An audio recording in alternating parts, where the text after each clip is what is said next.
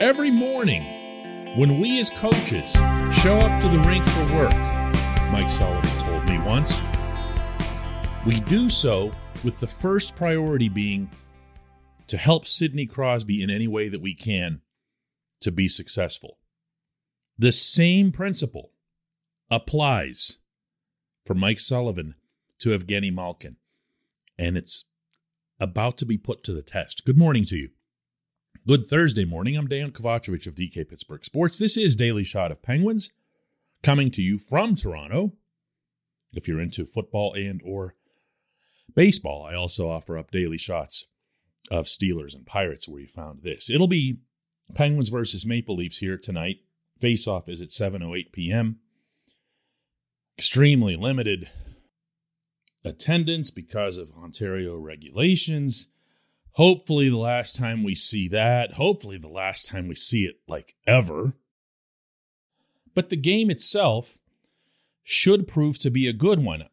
If you've been a regular listener here, you'll know that the game that I covered up here two months ago between these teams, I still mark down as the Penguins' most impressive victory of the season. The Leafs had gone on an outstanding 10 game run.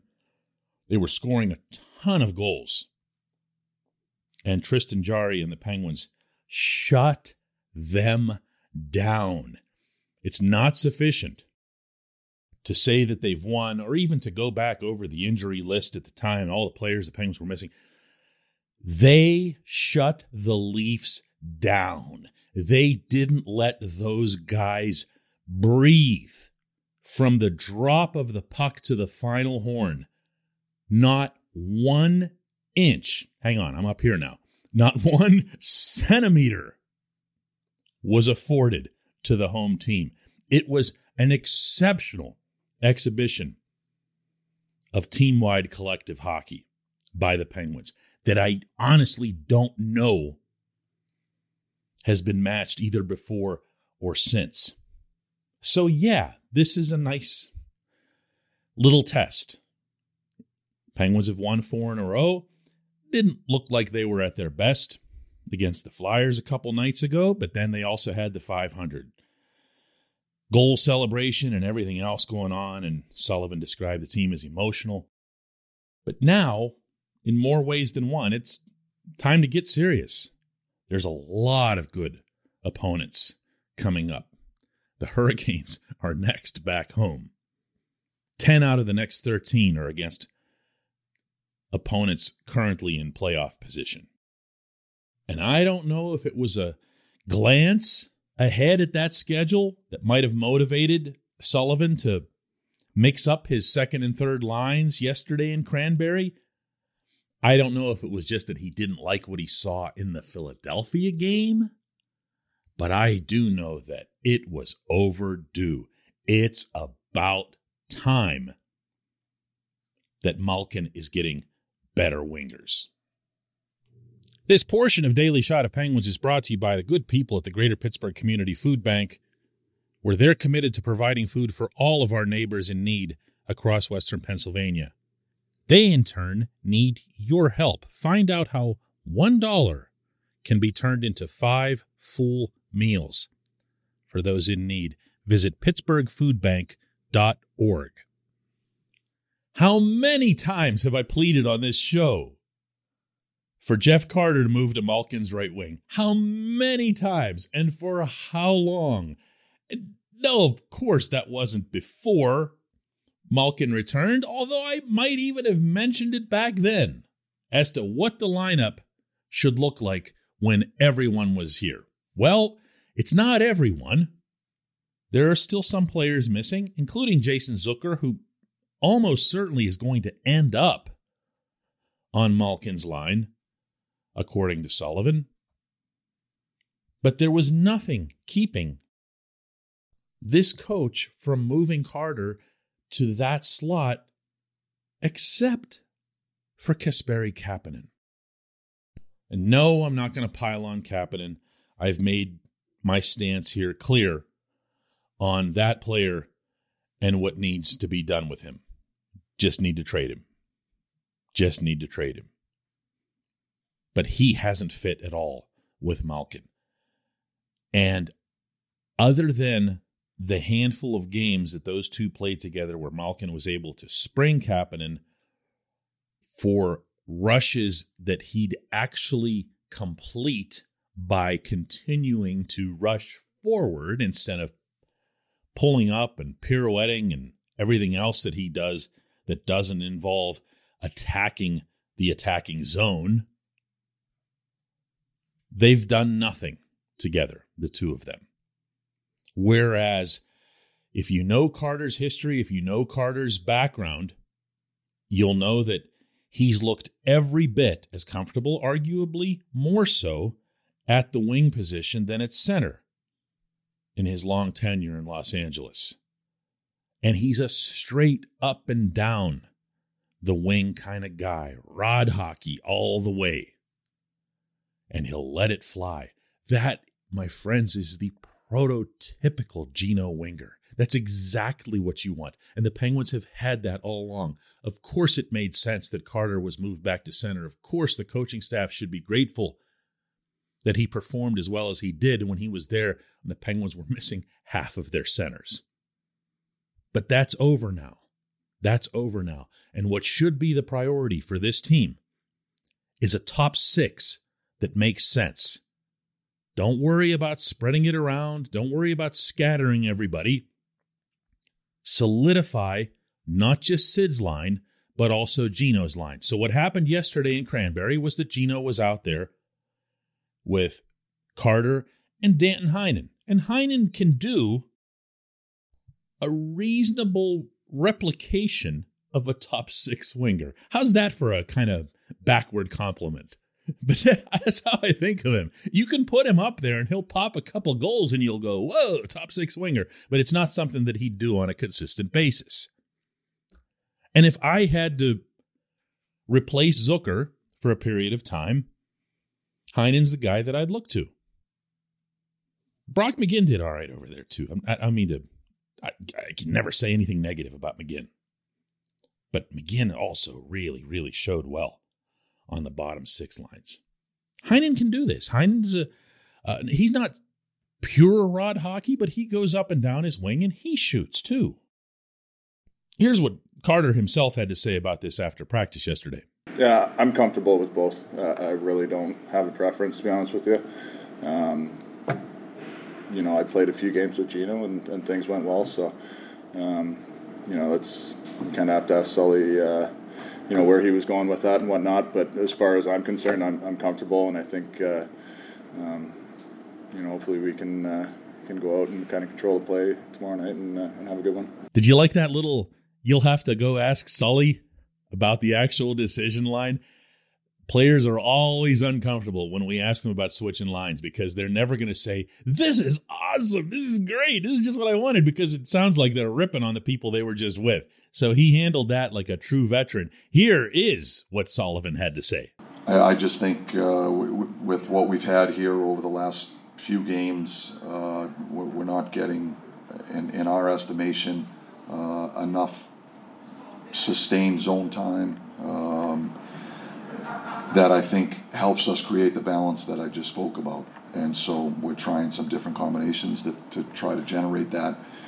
You know, the, the good news for us is we have some versatility in our lineup where we can move people from the wing to the center and vice versa uh, in, in order to try to create some combinations that give us the balance that we're looking for. And so, um, you know, we're, we're explore a couple of different options. Nothing's etched in stone, uh, but that's something that we're looking at right now. This is good. I'm looking forward to this. I really am. I'm I'm looking forward to seeing how these two work together tonight, and while we're at it, how Heinen fits with the two of them. Gino and Carter make sense. This won't be the first time they've played together. There hasn't been much, but it's looked good whenever it's happened. Oh, by the way, you know who has been a good fit for Kapanen? Evan Rodrigues. Guess who else will be united tonight? When we come back, just one question.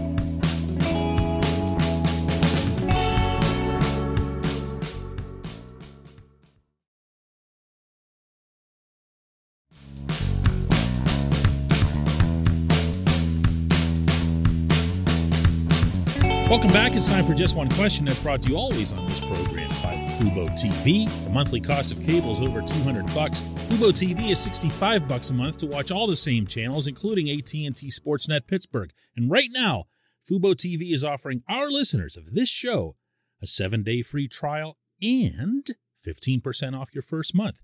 Just go to FuboTV.com slash DK. FuboTV.com slash DK. And today's J1Q comes from John, who says, Okay, DK, more than halfway through this NHL season, would you rather have Cody Ceci at 3.5 million or dot dot dot? Here comes the list. Evan Rodrigues at 1 million, Dan Heinen at 1.1 million, Chad Ruhwedel at 750,000, Brian Boyle at 750,000. Yes, I know it's Monday morning quarterbacking, but to your point on a podcast earlier this week, good on the GM. Yeah, Hextall did well. Ron Hextall should be a candidate. To repeat from earlier in the week, what you're referencing for NHL Executive of the Year. And yeah, you could make a list like the one you did arbitrarily to bolster any argument you'd prefer. I could come back and say, well, would you rather have Cody Ceci or, I don't know, Kasperi Kapanen? Okay, well, I'll bet everyone would take Ceci over Kapanen. They're making about the same money. But your point stands, and your point bolsters the approach that Hextall and Brian Burke very clearly now embraced. And that was to have more players who could help them in quantity in addition to quality.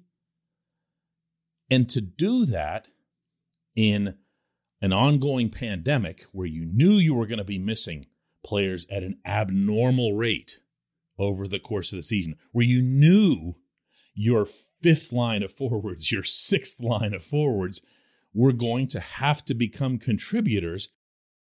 This has worked out well. And I'll even throw in the blue line because we haven't noticed the depth as much since this group of six has stayed healthy forever. Turn around and knock on something when I say something that's stupid out loud. But you get the point. They've, they've been healthy. Chris Letang, Brian Dumoulin, Marcus Pettersson, John Marino, Mike Matheson, and Ceci's replacement, Chad Ruhwedel, by getting promoted up and doing really, really well. That's all been to the credit of Hextall and Burke. And I've given it. I have. I liked what I saw of Ceci last season. I felt like he'd have been a terrific fit for another year, including alongside the Mercurial Matheson. But guess what? Ruhwedel's been even better.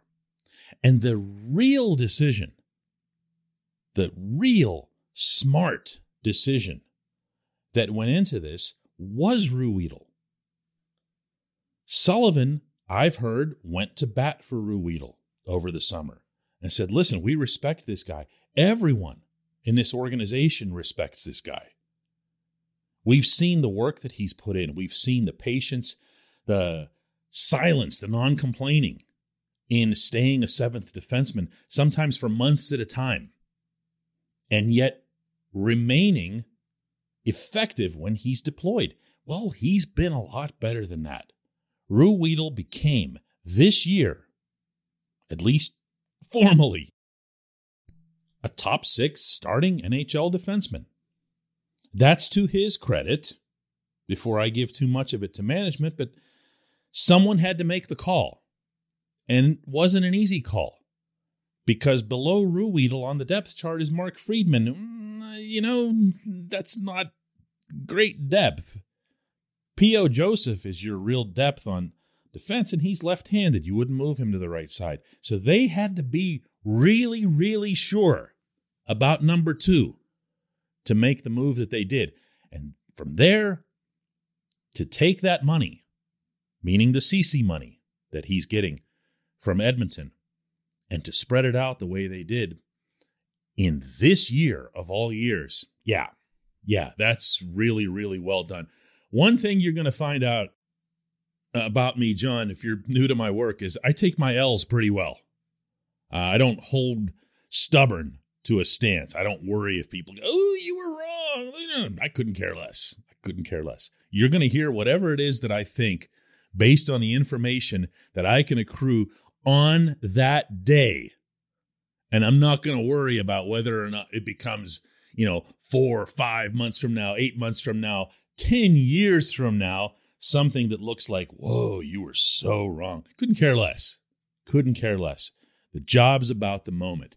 The Penguins nailed this. They really did.